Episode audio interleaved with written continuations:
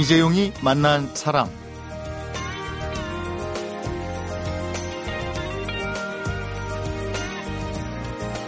적성과 진로를 찾을 때 부딪히게 되는 두 가지 벽이 있습니다.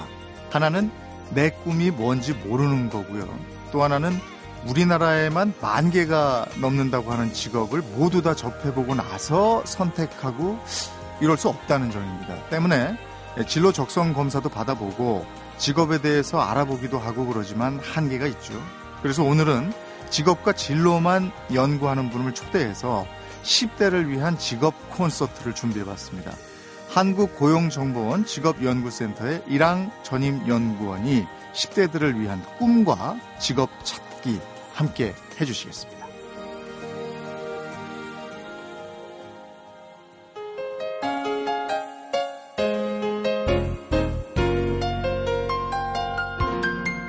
어서 오세요. 반갑습니다. 네, 안녕하세요. 네, 오늘은 한국고용정보원 직업연구센터 이랑 전임 연구원과 함께합니다. 이랑 이름이 참 이쁩니다. 네, 이름만 예쁩니다. 하시는 일이 직업만 연구하는 일인가요? 어떤 일인지 먼저 좀 말씀해 주시겠어요? 네, 직업만 연구하는 건 아니고요. 네. 제 직업에 대한 소개 앞서서 제가 속한 회사에 대한 소개를 먼저 하는 게 좋을 것 같은데요. 네.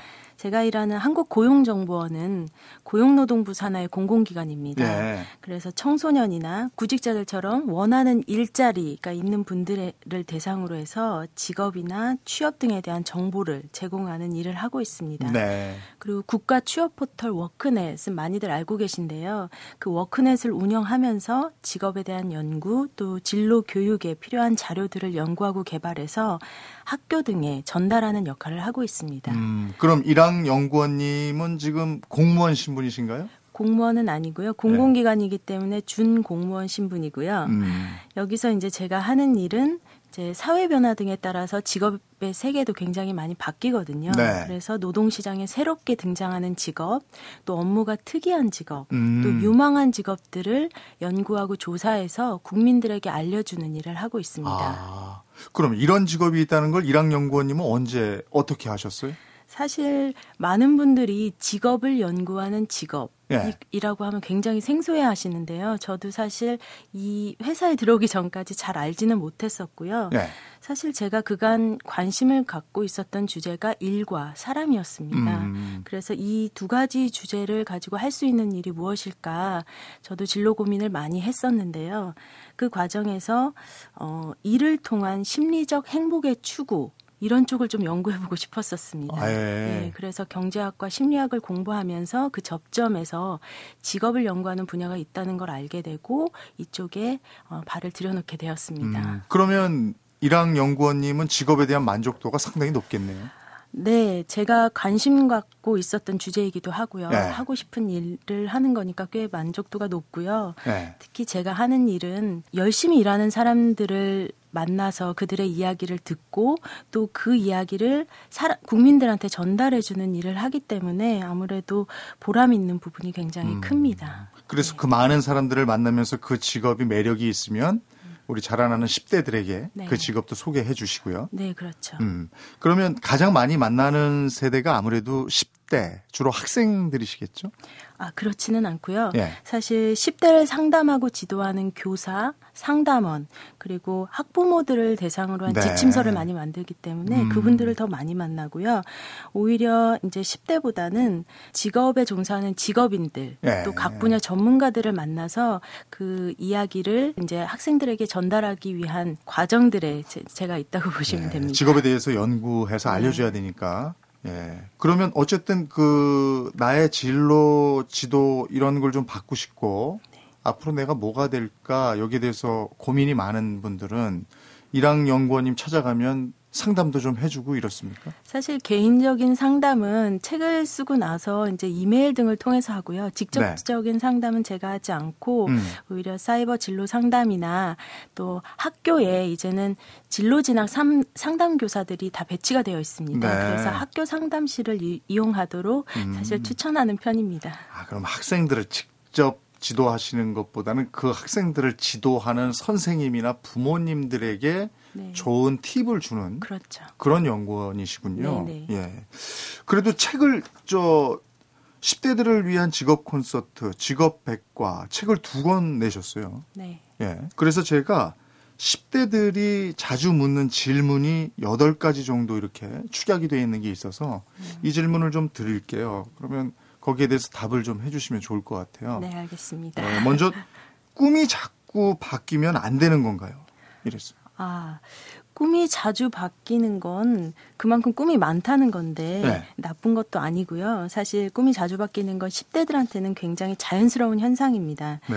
어, 또 행복한 고민이라고 할 수도 있고요. 네. 대신 그 꿈이 자주 바뀐다는 건 왜 그런지 그 이유에 대한 성찰이 좀 필요하고요. 단순히 그냥 멋져 보이기 때문에 아니면 TV에서 봤더니 그 직업이 나한테 잘 어울릴 것 같더라. 그런 단순한 추측에서 비롯되면 안 될 것 같고요. 왜 하고 싶은지 이 마음이 오래 갈 것 같은지 스스로 묻고 또 묻는 그런 연습이 수반돼야 됩니다. 네.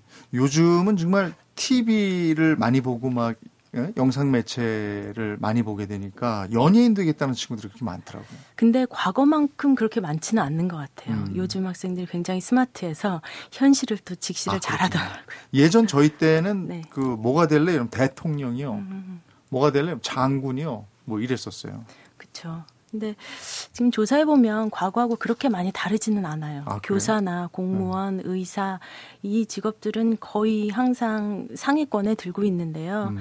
그거보다 사실 더 중요한 건 그런 직업들이 되고 싶은 어떤 배경이나 이유, 그리고 나중에 그 직업을 통해서 사회에 어떤 기여를 하고 싶은지 그런 것들에 대한 고민이 있는지가 더 중요하겠죠. 네.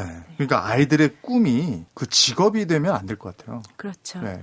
단순히 직업이 아니라 그걸 통해서 남들에게 어떤 어, 감동을 주고 또 도움이 되고 네. 그런 것인지가 더 중요할 수 있겠어요. 나의 네. 꿈을 이루고자 하는 수단이 직업인 게 맞는 것 같습니다. 네, 네. 네.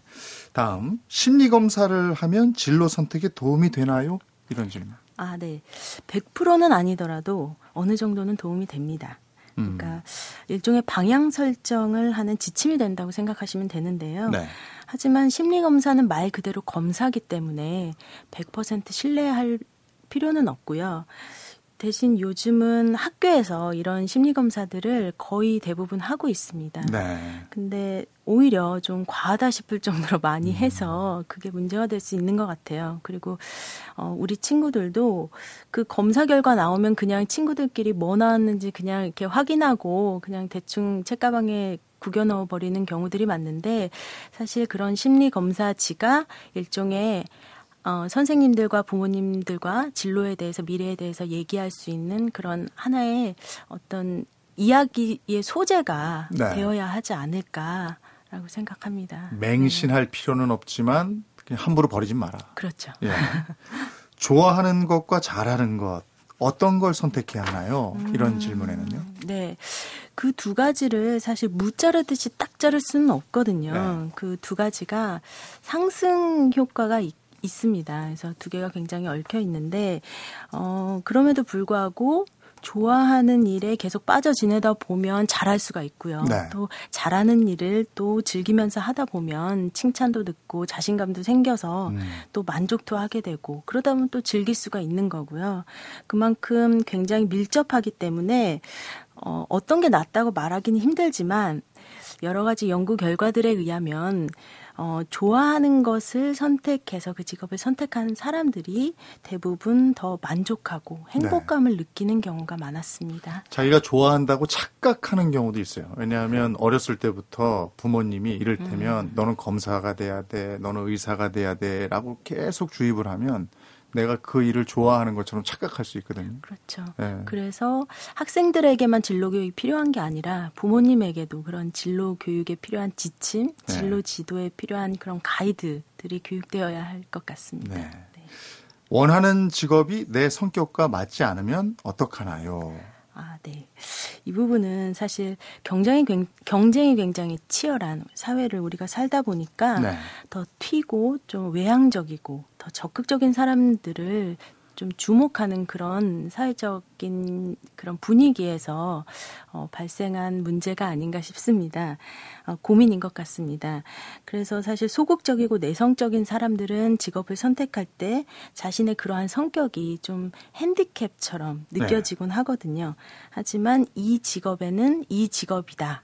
그러니까 이 직업에는 딱 이런 성격이 필요하다라는 그런 직 거는 없거든요. 네. 그래서 어, 성격 문제로 조, 원하는 직업을 포기할 필요는 없을 것 같고요. 그리고 저희가 고정관념을 좀 깼으면 좋겠는데 영업사원은 무조건 외향적이어야 되고 네. 또 간호사는 굉장히 천사같이 착해야 네. 되고 또 연구원은 분석적이어야 된다. 네. 뭐 이런 것들은 단순한 고정관념일 수 있기 때문에 그런 네. 건 벗어날 필요가 있습니다. 있다고 음, 생각합니다. 음. 네. 근데 저희 아나운서 같은 직업은 아나운서가 됐는데 마이크 앞에만 서면 달달달달 떨린다든가 아. 니면 아나운서가 됐는데 많은 사람들 한 10명 이상 앞에 있는데 말을 못 하겠다든가 네. 이러면 좀 곤란하더라고요. 그렇죠. 네. 그래서 적성이라는 게 네. 중요한 거고 연습도 물론 필요한 네. 거고요. 의사가 네. 되고 싶었는데 해부학 실험 시간에 기절을 해버린다든지. 네. 그러면 좀 안 맞는 거예요, 지금? 예, 그런데 또 얘기를 들어보면요. 네. 현장에 계신 분 얘기를 들어보면 또 해부학 실험 에서 그렇게 기절하는 사람은 정말 천 명에 한 명 정도밖에 없다는 얘기 예, 하시더라고요. 예, 그러니까 미리부터 겁먹거나 네. 성격에 대한 문제로 어 그걸 장애처럼 생각해서 네. 주눅들 필요는 없다라고 아, 생각합니다. 내 성격이 이러니까 이런 직업에는 안 맞아라고 지레 짐작하지 마라. 그렇죠. 예. 아, 네. 공부를 열심히 하면 진로 선택에 도움이 될까요? 공부뿐만 아니라 뭐든지 열심히 하면 진로 선택에도 굉장히 열성을 보일 것 같은데요. 네. 다만 부모님들이 자주 음. 하시는 말씀이 있습니다. 공부만 열심히 하면 너 나중에 하고 싶은 거 다 할 수 있어. 네. 이렇게 말씀하시는 분들이 계신데요. 사실 공부만 열심히 하면 나중에 그런 것들 다 할 수 없다는 거 아시면서 꼭 그런 얘기를 하십니다. 예. 그래서 일단은 학교 다니면서 공부를 하는 게 제일 중요하니까 그렇게 네. 말씀하시는 걸 거고요. 다만 학생들은 왜 공부를 하는지에 대한 그 생각을 한 번쯤은 네. 해봤으면 좋겠습니다. 음. 공, 이 예. 공부라는 건 학생들에게 닥친 현실이거든요. 그렇죠. 근데 내 꿈이 미래에 뭘까 이거는 아직 오지 않은 미래잖아요. 네네. 지금 공부도 안 하면서 음. 거 미래만 고민하고 음. 가끔 이런 친구들이 있어요. 그렇죠. 그 어떻게 보면 현실 높일 수 예, 있을 예, 것 예. 같은데요. 이건 아니라는 얘기죠. 그렇죠. 예. 그건 아니죠. 문이과 선택. 음. 이제 이거 좀 있으면 없어진다고 하지 않았나요? 아, 그 문이과 선택 폐지한다 만다 네. 얘기가 많았었는데 아직까지는 아, 예, 현행대로 그러니까 유지한다는 이걸 예. 염두에 두고 해야 되겠네요. 예, 예. 문이과 그 선택 어떻게 하면 좋을까요? 이런 질문이 있네요. 네. 아까 말씀하신 것처럼 그 폐지를 논의했던 이유가 사실은 사회가 다변화되면서 이 통합형 인재를 원하는 그런 분위기 때문이었습니다. 네. 하지만 문이과가 아무래도 선생님들 입장에서도 학생들의 입장에서도 진로 선택을 할 때 큰 어떤 길을 선택하는 데는 도움이 되거든요.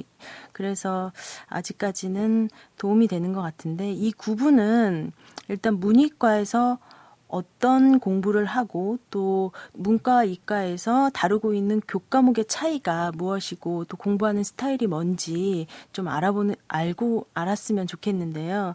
문과 같은 경우에는 사실 세상에 굉장히 복잡한 현상들이 많잖아요. 이런 것들을 더 풍부하게 이해하고 사람들에게 이해시키는 그래서 어 국어나 사회과학이나 이런 과목들이 중요한 그런 학문의 큰 영역이라고 할 수가 네. 있고요. 이과 같은 경우에는 오히려 복잡한 현상을 어, 단순한 과학 원리나 아니면 간단한 수학 공식 같은 걸로 이렇게 간추리는 그런 능력이 필요한 학문 영역이거든요. 네. 그래서 그 특징들을 어느 정도는 확인하고 내가 어느 쪽에 더 어울릴지 그 부분을 좀 고민하는 것이 먼저가 아닐까 음, 싶습니다. 저희 때는 영어, 수학 딱 해서 영어 잘하면 문과, 아, 네. 수학 잘하면 이과. 네. 이랬었어요. 네. 그렇기도 하고 또 네. 네. 수학을 잘하니까 그냥 이과를 가자. 이렇게 하는 경우도 많았었거든요. 네. 근데 그건 네. 아닌 것 같더라고요. 예, 지내고 그렇죠. 보니까. 그렇죠. 그거는 아니죠.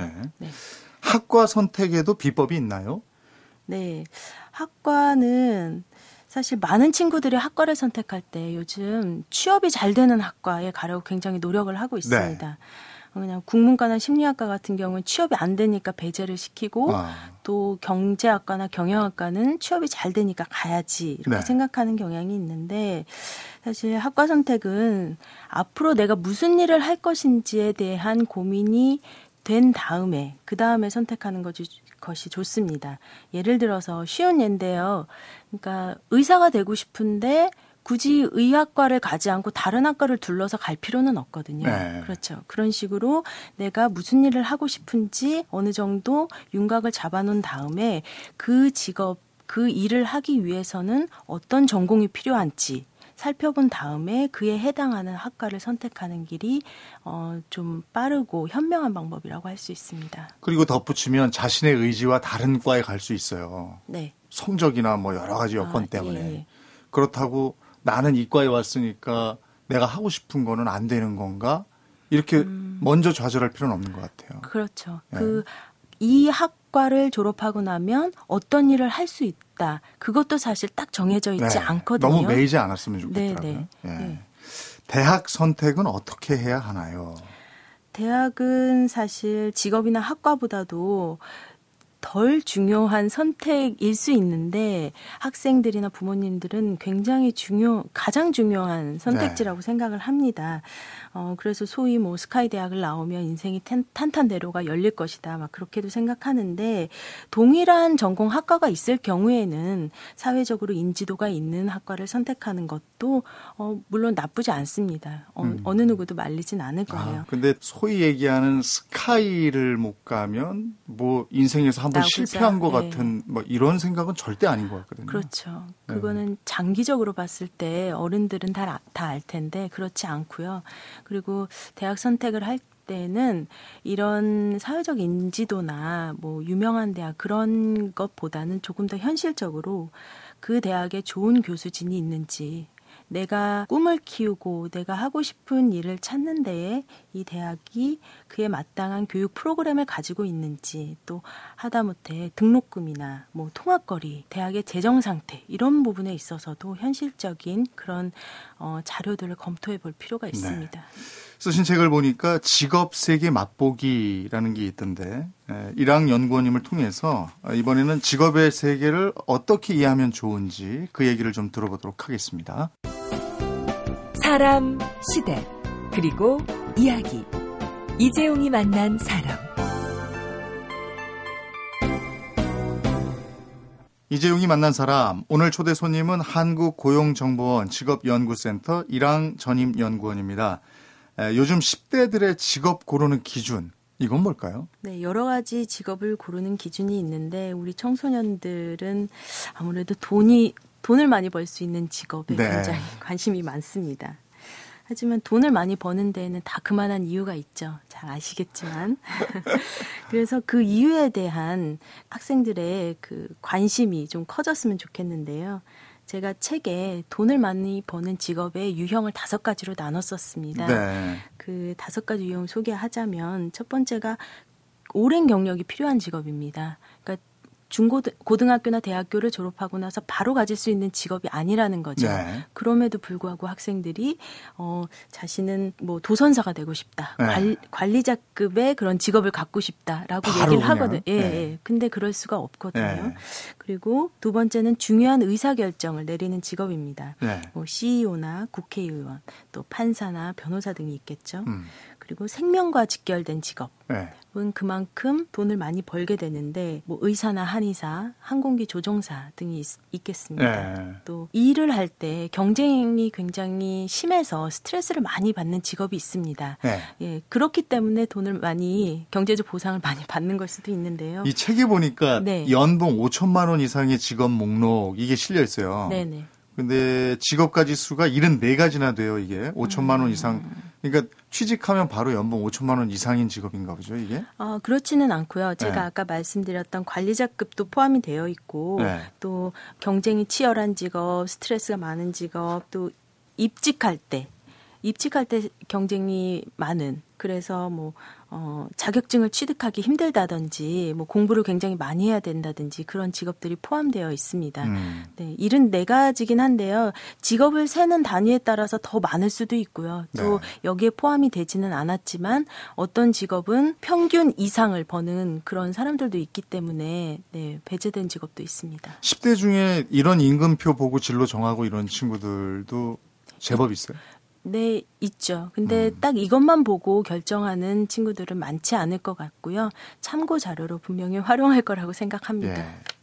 돈 많이 버는 직업을 갖겠다. 이렇게 하는 10대들에게 어떤 얘기를 해 주십니까? 음, 그 이유에 대해서 생각을 해- 해봐라라고 아, 이게 합니다. 왜 돈을 많이 주는지 네. 그 이유를 설명해 봐라. 네, 네. 아, 생각해 봐라. 네. 아, 그리고 그 외에도 직업을 선택하는 기준이 많기 때문에 어, 그 기준들을 소개해주는 시간을 갖고요.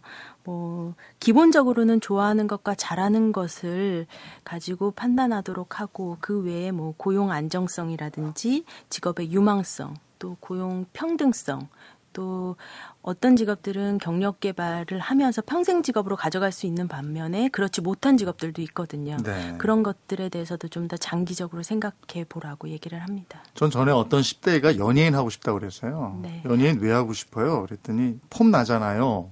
그 다음에가 그냥 맨날 나와서 노는데 음, 큰돈 벌잖아요. 이렇게 얘기하더라고요. 네네. 그 놀면서 하는 직업이라는 것도 있어요. 네, 그게 딱 어떤 직업이다 꼽을 수는 없고요. 네. 사실 그 직업을 즐기냐, 즐기지 않냐의 차이인 것 같은데요. 사실 누구나 즐기면서 할 수 있는 일을 가지고 태어난다고 생각합니다.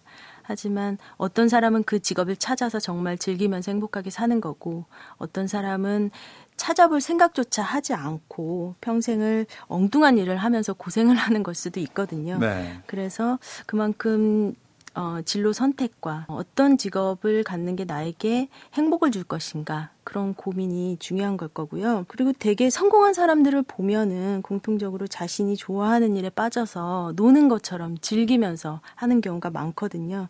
그래서 그렇게 빠져서 어, 할 수 있도록 저는 이제 옆에서 동기부여 또 음. 그런 사례들을 소개하고 뭐 그런 식의 일을 예, 지원하게 되죠. 직업이 내가 하는 일이라고 본다면 그 일을 하면서 즐길 수 있어야 되는 것. 그게 바로 놀면서 하는 직업. 그렇죠. 내가 좋아하는 직업. 네. 그렇게 되겠네요. 내가 잘할 수 있는 직업이기도 하고. 네. 네. 에, 우리나라에만 직업이 만 개가 넘는다고 하는데 이 만 개가 넘는다 그러면 흐악. 그 중에 난 뭘 해야 되지? 이럴 수도 있어요. 근데 이걸 그 눈으로 좀 확인하고 이러려면 무슨 직업이 있는지 어디 가서 찾아봐야 됩니까? 네. 한국 직업 사전이라는 것이 있습니다. 이게 네. 고용노동부에서 발간하고 있는데요. 어, 앞서 소개한 국가 취업 포털 워크넷에서 네. 이 직업 사전을 온라인으로 볼 수 있고요. 대신 사전을 A부터 Z까지 이렇게 보는 분들은 없을 거예요. 음. 그러니까 자기에게 필요한 직업을 찾아서 검색하는 식으로 보면 좋을 것 같습니다. 음. 이랑 연구원님도 만 가지 직업을 다 알지 못하시죠. 그럼요. 그러면 그래도 다른 사람보다는 많은 직업의 유형을 아실 거잖아요. 네. 이랑 연구원님 눈에 들어오는 유망 직종은 어떤 직종입니까? 음, 우선은 유망 직종은 사회 변화에 따라서 이제 많이 달라진다고 할 수가 있는데요. 어, 제가 생각하는 유망 직업은 일단은 고령 인구 증가에 따라서 나타나는 직업들을 먼저 꼽을 수가 있을 겁니다. 그리고 환경에 대한 문제가 굉장히 많은 사람들의 관심사가 되어 가고 있는데요. 그와 관련된 직업도 어, 유망 직업이라고 볼 수가 있습니다. 네. 환경 관련된 직업으로는 일단 기후변화 관련 전문가라든지 기상 정보를 활용한 경영 컨설턴트 등도 있을 수 있고요.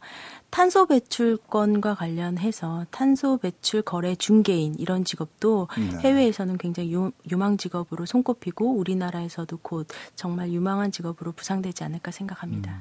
그러니까 유망 직종이라는 건 지금 당장이 아니고 예. 내가 활발하게 일할 수 있는 한 10년 정도는 내다보고 하는 게 좋겠다. 네네. 예.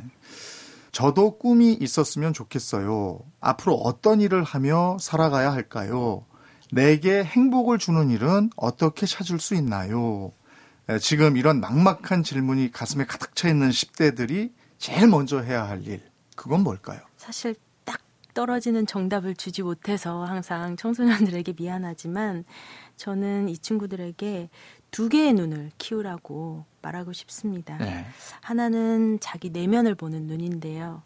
어, 자신의 지금 상황, 또 진짜 좋아하는 것, 싫어하는 것, 그리고 내가 바라는 나의 모습, 또 앞으로 인생을 어떻게 살 것인지, 어떤 사람이 되고 싶은지 등에 대한 자기 성찰의 눈을 키웠으면 좋겠고요. 두 번째는 세상을 보는 눈 입니다. 네. 그래서 사회 변화에 따라서 사람들이 살아가는 모습, 또 직업의 모습도 바뀌기 때문에 정말 세상이 어떻게 변하고 또 세상에는 어떤 직업들이 있고 내가 할 수 있는 일은 무엇인지 계속해서 세, 세상을 바라보면서 어, 탐색하는 시간을 가졌으면 좋겠습니다. 음, 탐색하다가 너무 어 요건 이게 좋은 것 같은데 어 이건 이게 좋은 것 같은데 네. 이렇게 막 헷갈려하면 어떡해요? 그럴 때는 저에게 메일을 주시면 알려드릴까요? 그 학교에서 진로 적성 검사 하잖아요. 네. 어, 이것 말고 또 이런 형태의 어떤 검사를 받아볼 수 있는 게 뭐가 있을까요? 이제 고용노동부 워크넷 그리고 교육부에서 운영하는 커리어넷 어, 가장 대표적이고요. 또 무료로 검사를 받아볼 수 있습니다. 그 외에 서울시나 지자체 에서 운영하는 진로 진학 정보센터 등도 있고요. 또 유료 검사 기관도 있습니다. 어, 인터넷 검색을 통해서 어렵지 않게 아마 찾아보실 수 있을 겁니다. 그럼 직접 상담받고 싶고 이러면 어디를 찾아가야 되죠? 어, 상담은 사실 직접 받고 싶다면 네. 청소년들의 경우에는 학교에서 받는 것이 가장 좋습니다. 어. 예, 진로 진학 상담 교사들이 중고등학교에 배치가 되어 있기 때문에 네. 그분들의 도움을 얻는 것이 좋고 또 사이버 진로 상담 청소년들에게는 굉장히 활성화되어 있습니다. 그래서 그 사이버 진로 상담을 통해서 지속적으로 자기 진로 고민을 얘기하고 또 해결책을 찾아보는 게 좋을 것 같습니다. 음. 10대들이 직업을 직접 체험해 볼 수 있는 방법은 없습니까? 아, 있습니다. 일단 고용노동부에서 운영하는 국립직업체험관 어, 자벌드가 있고요.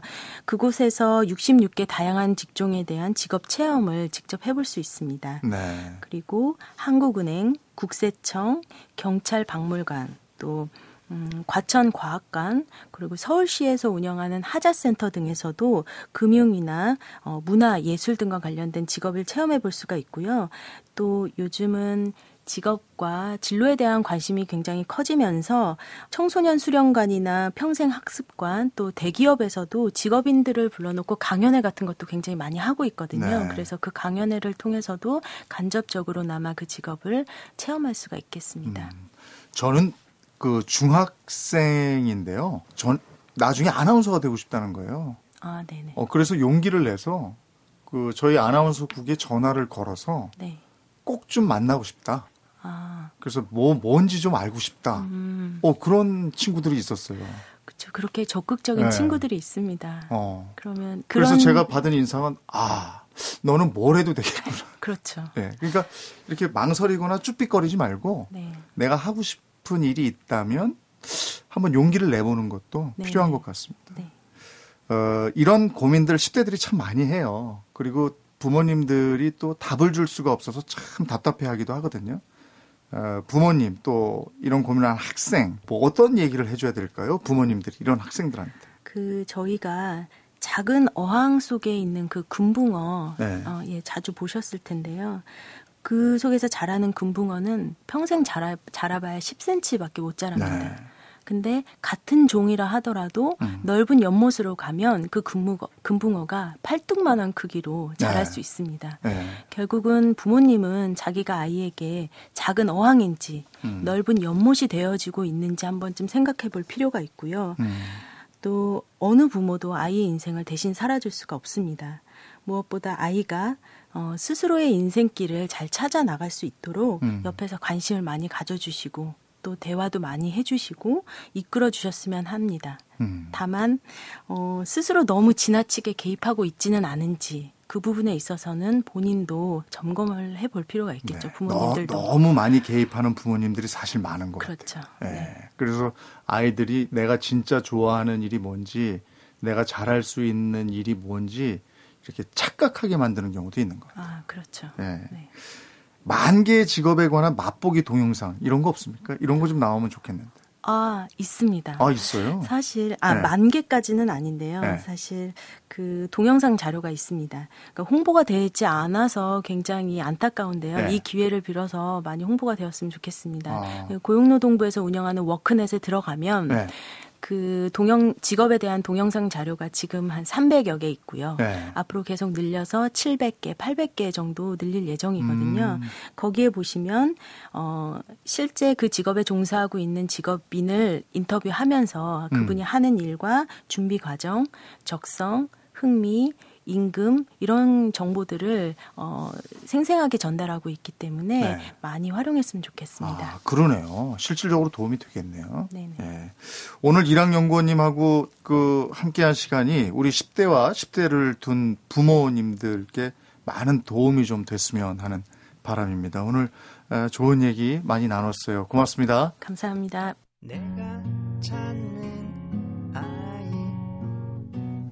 이재용이 만난 사람 오늘은 10대를 위한 직업 콘서트의 저자 한국고용정보원 직업연구센터 이랑 전임 연구원을 만나봤습니다.